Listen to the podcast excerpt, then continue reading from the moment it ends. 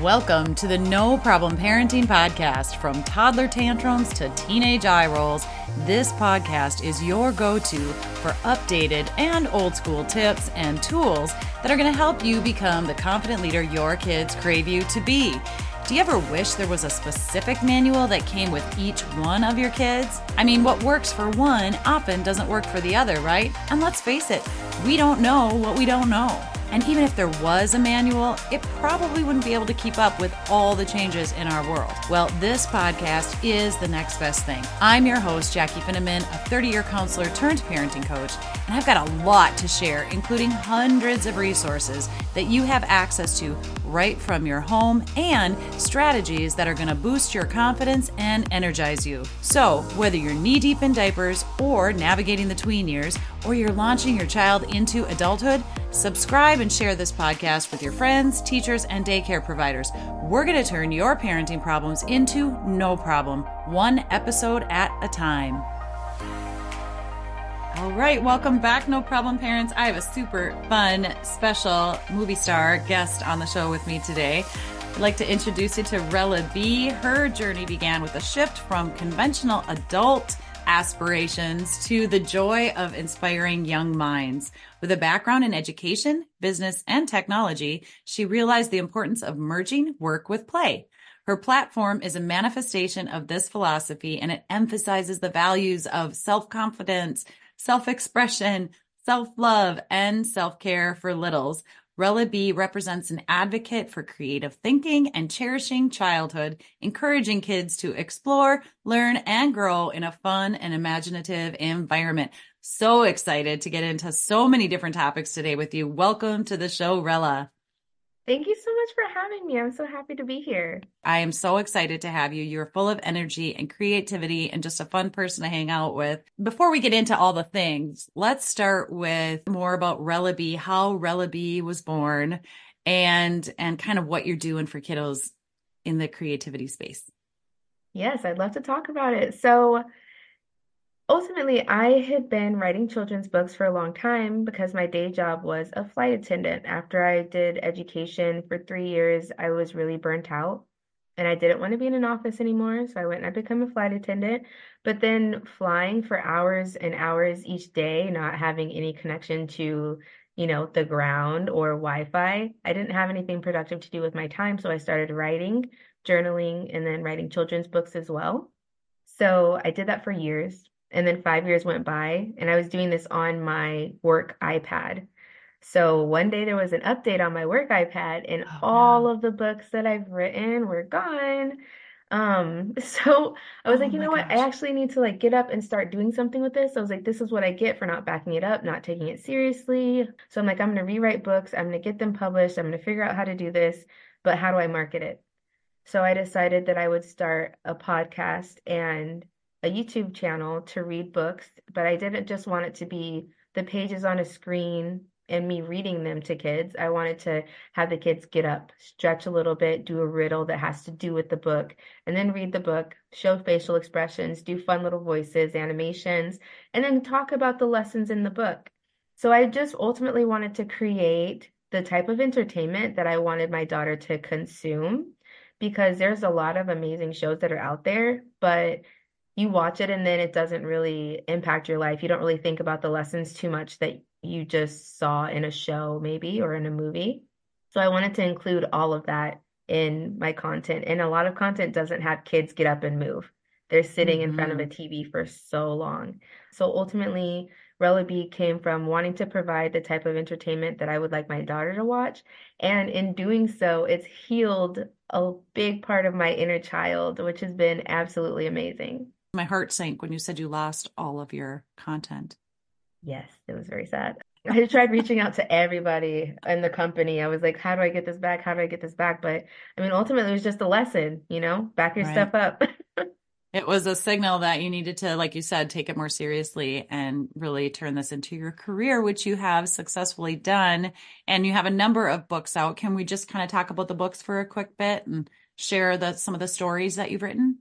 Yes, of course. So I've written 2 books so far that are published, and one is called Mama, I Got a Dollar, and that goes along with the story of a little girl that finds $1, and then her mother and her family start talking to her about all the different things she can do with $1. She can save it, she can spend it, she can share it. And then she talks to her uncle, and her uncle is like, okay, I'm going to give you this $1, but you're going to have to give it back to me. And then he explains the concept of debt and interest to her. And so she's just like going along. It's a very short and sweet book, but I want it to be a conversation starter for parents to start talking to their kids about finances and all the things that they can do with money. My second book is called If Shapes Could Talk. And that book is about a little rhombus that has a triangle for a mom and a square for a dad. And she goes to school, and then she sees families that are different than hers. They have different colors, different patterns. Some of them have bigger houses. And she's like, well, why don't I have these things? Like, I don't have a pool. And she starts to compare herself, and she wonders, oh, is it okay that I have these thoughts? And what should I be doing with these thoughts? And then she goes to one of her friend's houses and finds out things about her friend. And she's like, you know what? Like, I love my friend, but I didn't know those things. And I'm very happy for everything that I have. And I'm grateful for my life. So it's just a small reminder to be thankful for your family, no matter what you have, bringing it back to, you know, the grass is not always green on the other side. Oh, good. Absolutely. So good. Was the books that were born first. Let's talk a little bit about your YouTube channel. And you're really encouraging imaginative play every day. But how are you doing that? Right now, I mainly do the sing-alongs and the read-alouds. With the read-alouds, I try to get the full body engagement with getting up, moving, and then doing the small riddle. Another segment that's going to be coming out a little bit later is just purely Rella's riddles. 10-minute segments of me just talking in riddles to kids and having them think about, you know, what is that? What is it going to be? It'll be 3-part riddles like it is in the show, and then they can guess. I'm also going to have this on my podcast as well as quizzes. So then when people go to, let's say, every 15 episodes, there'll be a quiz, and then they can go back through the different podcast episodes and listen for different lessons that were in the story so that they can be reminded, or maybe they'll just remember. So I just want people to be more conscientious and actively think throughout my content, not just watch it, but engage with it as well. That's what I'm trying to do with all of this. Well, and podcasts are becoming more and more popular with kids. Kids are learning, and it's great because you have the YouTube channel, but you also have the podcast option for kids to just be listening to. So maybe they're in the car for the long ride and they can be staring out the window, but they can just be hearing this on a long car ride to, you know, grandma's house. So I just love that you have the different platforms, and it's all in development right now. You started with the books, you have the riddles, you have the YouTube channel, but you're slowly building and adding more content. And so your listeners and your followers can kind of grow with you, grow with the show. Yes, that's exactly what I want. Because even if they're in the car listening for a long time, I do stretching on the podcast as well. And that's what I say is, hey, you know, if you're in a small space right now, just be conscientious, but we can still stretch and we can still move a little bit.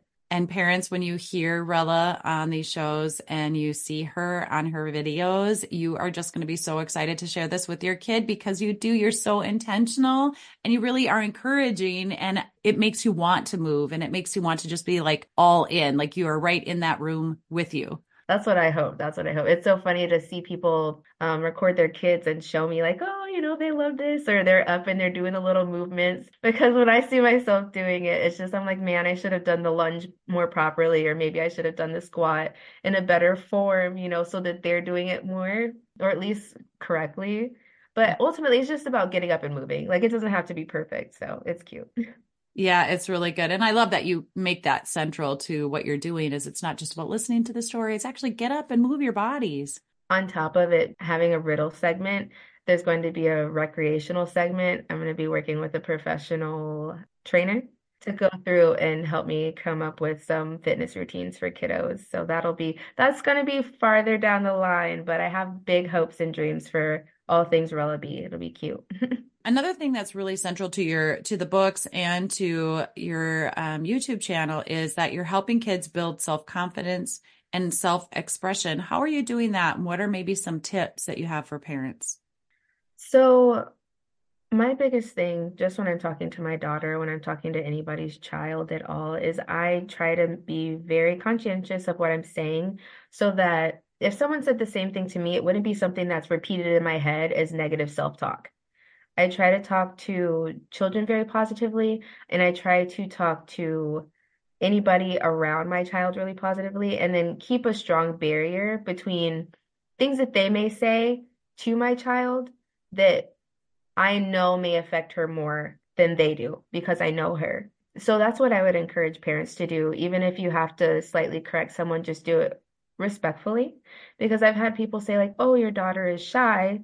And in her head, if she's like, oh, I'm shy, that might be something that becomes self-fulfilling. But instead, if I gently correct them and say, hey, you know, she's actually not shy. She's very rambunctious and she is super awesome to get to know, but she just has to feel comfortable in her environment first. So she's just a little bit more conscientious of where she's at. And it's not disrespectful to say that to them. And she understands that I'm going to stand up for her. And so I try to do that with all little kids. I don't stand up to other people's parents about what they're saying to their child necessarily, but I do that for my child. And then I'm always very respectful when I talk to other people's parents and their children, and just make sure that I point out wonderful things about them too, because I want them to love themselves. I know that I'm very self-deprecating at times, and you're always your worst inner critic. So that's something that's really helped me, is just making sure that I show children that, because you need to have self-love for yourself. It's super important. And I don't think that it's talked about enough in children's content. And I think there's a lot of kids now that are more self-aware about things that they may or may not like, and they're more self-conscious at a younger age. I want to get them to stand up for themselves and just believe in what they're doing and themselves. So I try to promote that in my content. That's all. And words do matter. They do. And sometimes we don't even realize that saying to somebody, oh, she's really shy, could be perceived as a negative thing. Right. And it can be small things. It doesn't necessarily, you know, sometimes dad will say, oh, you're being XYZ. Now, they could take that as just, oh, you know, it's been a bad day. That's how I was today. Or they could internalize that. Like if you say, oh, you're being mean, or you are mean, then they're like, oh, well, I'm mean. I try to correct dad sometimes. I try to correct myself because I'm not perfect either. So I just try to be really conscientious of how I'm talking to my daughter and other people's kids. And then especially on the YouTube channel, because I don't want things to be perceived negatively ever. I will re-say things a lot because I'm like, oh, maybe they think about it not the way I intended. So that's a hard space to be in with kids, you know, treading that wire, because everybody perceives things differently. And even in my books, I've had some people say, you know, I didn't like this page because I have a specific page in my book that references adoption, but it doesn't go deep into the topic or anything like that. It just talks about the little girl. She was adopted because she lost her mom and dad. And that's why. But people are upset that I didn't go more into that topic. But I'm like, that's not what the book was about. I might write a book about that later. But that wasn't my intention, to make this an adoption story. Right. And, you know, the other thing that I love that you're saying is our responses when we're met with like a negative, the way we respond to the person who did that can still be respectful. And I'm all about that at No Problem Parenting. We talk about resistance creates resistance, and you're just like changing that whole story and being like, no, we don't have to be though. No, we don't. And I try really hard. I mean, with all the content you have out, Rella, you are doing definitely Thank not you. Just trying. Let's talk about like overstimulation of content right now. It's our reality. We talk on Tech and Teaching Tuesday episodes. We're sharing a lot about technology. And then, you know, the AAP has all these guidelines for how much screen time kids should have. And that's great for a guideline to have those guidelines. At the same time, we want to be realistic. It's not just about getting our kids away from the screens, but it's about what is the content that they're watching when they are on the screen. And I think that's really interesting, especially coming from me, because I didn't want to have my TV on when my daughter was small. I rarely had it on, but grandma had it on a lot. And she would play Cocomelon, and she would play these shows that I really didn't want my daughter watching. I wanted her to, if she was going to watch TV, I had specific things that I wanted her to watch. And lots of it was real people like Miss Rachel. And there's actually two Miss Rachels. The one that does My Signing Time, loved her. So my daughter did the Baby Signing Time lessons with her. And then she also did Miss Rachel with the My Baby Can Talk things. And I like things that were real people showing real emotions, talking to the babies, showing them something, teaching them something, singing to them, singing with them. And that was a big priority for me. My mom decided to just put Cocomelon on because my daughter would be in a paralysis mode of just staring at these colors, flashing scenes, and she was overstimulated. And so I tried to build really strong boundaries. But then if someone's watching your child for free, you can't really police everything that they're doing. So it becomes really hard when you try to make sure that your child isn't overstimulated or isn't consuming the type of media that you don't want them to. Ultimately, like, I have a list of shows that I like for her to watch and don't like for her to watch, and I try to distribute those to the babysitters and people that are watching her. But you can only protect them so much for so long. So I do try to keep my content in between engaging and calm. Like, the scenes don't change very often. There's some extra stimulus, but it's not overwhelming. You don't get lost in it. Your kid will probably walk away, go get a snack, come back and finish watching it. And that's the type of content I wanted it to be. You don't have to be glued to the screen, and your child is not overwhelmed by what's happening. You know, when you're like trying to snap your fingers and they're not snapping out of it, they're just hypnotized by the TV. Yeah. My content is not like that at all. Nope. I love it. And I love that you are really intentional about that. The other thing that you talk about is limiting screen time and creating like tech-free zones, because it does help your kiddos be calmer. So again, you're encompassing all of this. You've got the books, so that's no screen. You've got the YouTube channel, so that's a screen, but you're being really intentional about not having like a bunch of flashing colors and lights, and it's like too crazy and chaotic and overstimulating. And then you also have the podcast just for the audio piece of it. Yes, and I think that the podcast is really nice because you can do it in a car. You can do it while you're doing arts and crafts, you know, just listening to stories, maybe doing a little stretch and thinking about a riddle, but also having a conversation at the same time. It doesn't have to be, you know, it's not trying to get your full attention. It doesn't need all of your attention. It could just be background noise. That's really nice because, you know, I like to listen to music with my daughter and just have something going on while we're painting. So I would like it to be something like that, you know, just have it on, listen to it. You can zone in and out and just enjoy it with your family. And it is uplifting, upbeat, calming, but yet exciting. Do you have other topics that you share about when it comes to raising kiddos? And so there's two more that I want to kind of cover with you before we wrap up today. And one is, the topic of extended breastfeeding. You have a little bit of a story behind that. Do you want to share that with our listeners? Yes. So I was very gung-ho, like, I have to breastfeed. I have to at least attempt to breastfeed. I wanted to do it so bad. And then when I had my daughter, she latched kind of, but not very well. And then I found out she was tongue-tied and lip-tied. And there's a really big controversy with parents, dental professionals, and pediatricians and lactation consultants about whether lip ties or tongue ties are even a thing. And I personally really believe they are because we got hers corrected. But before we got her tongue tie and lip tie corrected, she was drawing blood. Like, she was not able to latch very properly, and she was pinching the nipple of the bottle completely closed. Like, she was not able to feed herself properly. So we ended up breastfeeding through all of the struggles. It got a lot better after the revisions around 5 months. And then she did some feeding therapy, which is something that she still has to do now. Then she just never wanted to stop. So we kept breastfeeding until she was about 2 years and 9 months. And even to this day, she was just like, Mama, I just want to hold milk. And I'm trying to navigate that. I love the bond that we have through breastfeeding, and it was beautiful. And I don't mind, you know, physical touch is still a love language. And so she'll just sometimes want to lay on my chest, which I think is beautiful, but I don't know at what point I need to create stronger boundaries, because I do remind her, like, this is Mama's body.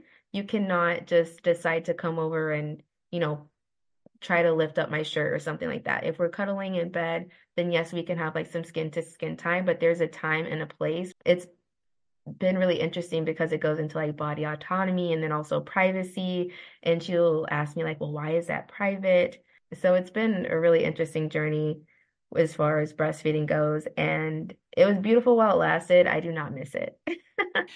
First of all, I'm in the school of thought that tongue tie and lip tie are real things. In fact, there is a link inside the No Problem Parenting training. I had a guest on, Cherie Wirtz, and we also have a podcast episode about this. And she talks about tongue tie and how when babies back in the day, when babies were born, the nurses would just, with every baby born, take their fingernail, literally slice underneath the baby's tongue because it's so fine. And that it would just, if there was a tongue tie, it's just going to cut that and make it not a thing. Wow. And now the other thing is there's 4 different types of tongue tie. And so if it's not really prevalent, your pediatrician might think, no, it's not a big deal. We're not worried about that.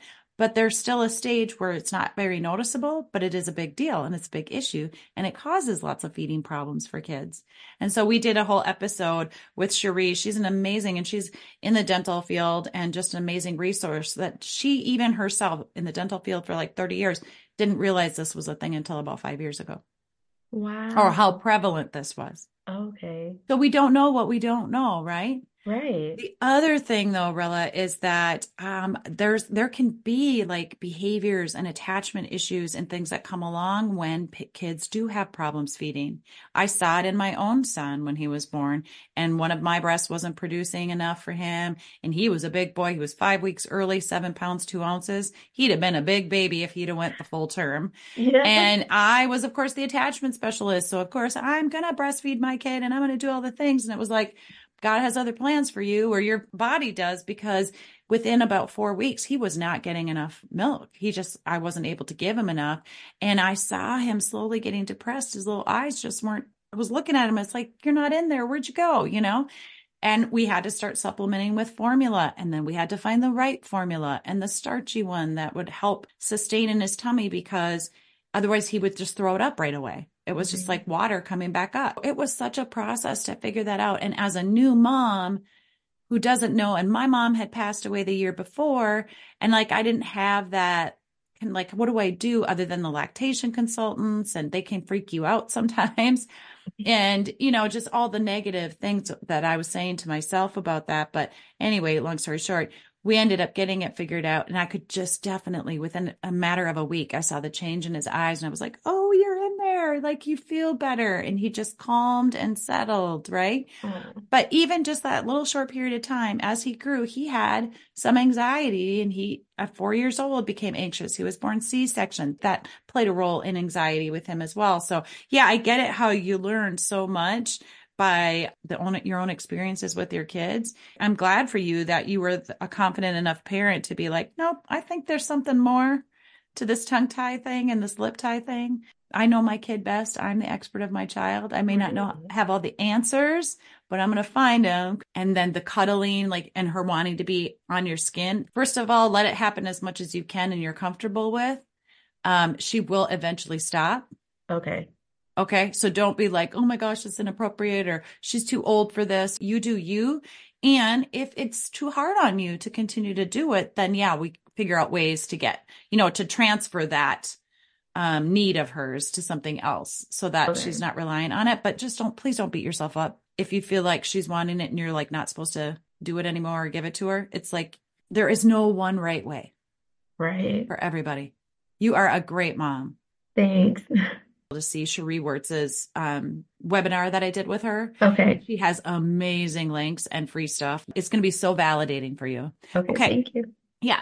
The next topic, I guess I want to talk about that you have some experience in is elimination communication.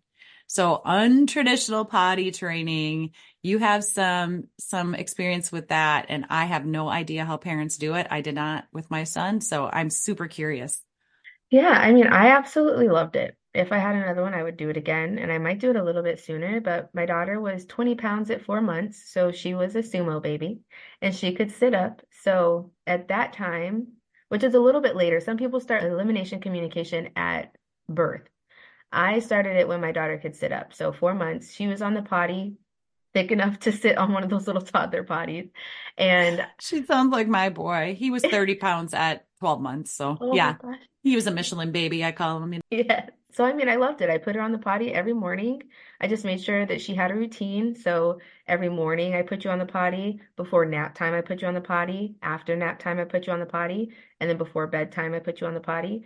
And that was regular. Before we leave the house, I put you on the potty. And before we leave wherever we're at, I put you on the potty. And so she would get really used to that. I had her in diapers. When we were at the house, I would give her about 2 hours, maybe a day, that were just diaper free. And then we would just play. And because of that routine, and then when she was on the potty, I would signal to her. So I would do baby sign language of like potty and pee. And then I would make sounds for her, like, and whenever she did number one or number, but I would just signal to her. I provided her with a good routine. And then she was potty trained by the time she was 14 months, which is a little bit later for, I mean, elimination communication, but she was nighttime potty trained and completely potty trained by 16 months and out of diapers in little, you know, training panties. And that was amazing. I saved so much money. I had so many diapers left over, and it was amazing to watch her grow. She started asking for privacy at 12 months because she had started learning, you know, she asked me to turn around. Basically, I was trying to figure out what it was that she wanted. 'Cause you know, baby gibberish is so strange sometimes, even if you're the parent, and she wanted me to turn around so she could have privacy. And I was like, wow, okay. But it taught her a lot about her body and her bodily functions and how different things feel. So after, I would say the first month, she started peeing and going number two in the potty every morning. And then it was a little bit harder to catch everything else throughout the day. But as she started getting older and older, she realized like, okay, you know, if I sign this, she started signing at 10 months, I can go to the potty. And, you know, if I make these sounds, then I get these things. It was really interesting. And it was a lot easier than I thought it was going to be. It's just communicating with your child. Once you have a routine with them, they can trust that you're going to do those things all the time. So then they can base, you know, their wants and desires off of what you're always showing them that you're going to be able to do. So I think that really helped our bond too. And so you were a stay-at-home mom, so you were able to do that throughout the day, right? Yes. This was during the pandemic. So I was working from home. Some people will do it hybrid. So like when they're home, they will do it with their children. I know it can be a little bit harder because you don't have them all the time when you go to work. But if you have a routine with them where even they're only going to the potty at night and when they wake up, then they still know that they can go during those times. And the same thing happens, even if it's not throughout the day. Yeah, that's really important. It doesn't always have to be all day long that you're with your kiddo. Like you said, set up that routine and it becomes familiar to them. Right. And she was never afraid of the potty or anything like that. She had a small regression when she started walking, because she started walking at about 9 months and then talking and signing at about 10 months. So during those months, I just backed off and we didn't really use the potty as much. I offered it and sometimes she just didn't want it. So we just stayed in the diaper, and that's fine too. If it starts stressing you out or stressing your child out, take a break, revisit it in 4 to 6 weeks and see if they're interested again. Yeah. And that is so key, because I think sometimes parents, it's like with sleep training too, you know, parents will get really frustrated because things aren't working or they regress. And then you try harder. And actually with littles, it's best to, exactly like you said, back off, give it a break for 4 to 6 weeks. They might be just going through their own little growth spurt or transition or something. And it's okay to just pause and take a break. As you, the parent, are getting frustrated, that's the indicator. Stop, slow down. Like, don't push yourself through those moments because it's not good for either one of you. Right. 100%. Yeah. You're a wealth of all kinds of knowledge. I can't wait to see all the other books you could be doing, like parenting books too, on all these different subjects and talking to the parents with compassion. That's one of the things that I love about all the work that you're doing is you're building self-confidence in kids, helping them to talk to themselves and others just a little bit kinder. And really emphasizing the power of imagination, creativity, movement, and play. So you're a wealth of information. You're a bright light for this world. I cannot wait to see all of your books getting into the hands of families and for kids to watch that famous show that's going to be happening by the end of 2024. So what's the best way for people to find you and to learn all about you? Right. So you can go to RellaBBooks.com, and there I have links for my podcast, my YouTube channel, and my books. There's also merch there, which is fun and cute. It's Rella B style. And then if you just type in Rella B Books into Google, you'll find everything. The podcast, YouTube channel, some of my books as well. I did make it really easily accessible. So it's all broken up into playlists on my channel too. And you're giving us a special coupon code, a link to get your books and the merchandise, the Rella B merchandise. It is so fun. All super great colors and fun stuff in your shop. And so we're going to have that link in the show notes today with the coupon code, No Problem. And parents, you're going to receive 10% off. And the other thing I'm going to ask the No Problem Parenting community, the listeners listening in today, is to please share Rella B Books with your friends, with your daycare, with your schools, with your churches. Let's spread the word about Rella B, because it is such a great resource for our kiddos from birth and up. Thank you so much. I appreciate it. I look forward to our continued connection and having you back as a guest another time. Thanks so much for being with me. Yes, thank you. I appreciate all of the tips and advice and just encouragement. You're so great. All right, that's it for today's episode of the No Problem Parenting Podcast. Hey, thanks guys for tuning in. If you found value in today's episode, click the subscribe button and share it with other parents who might need a little boost. Stay connected on our socials by following @NoProblemParents for more parenting tips, and get your free download of the 60 ways to respond to your kids without losing your cool. Go to NoProblemParents.com. Until next time, remember, your confidence comes from embracing both successes and setbacks. So take a deep breath, embrace the chaos, and remember, you got this.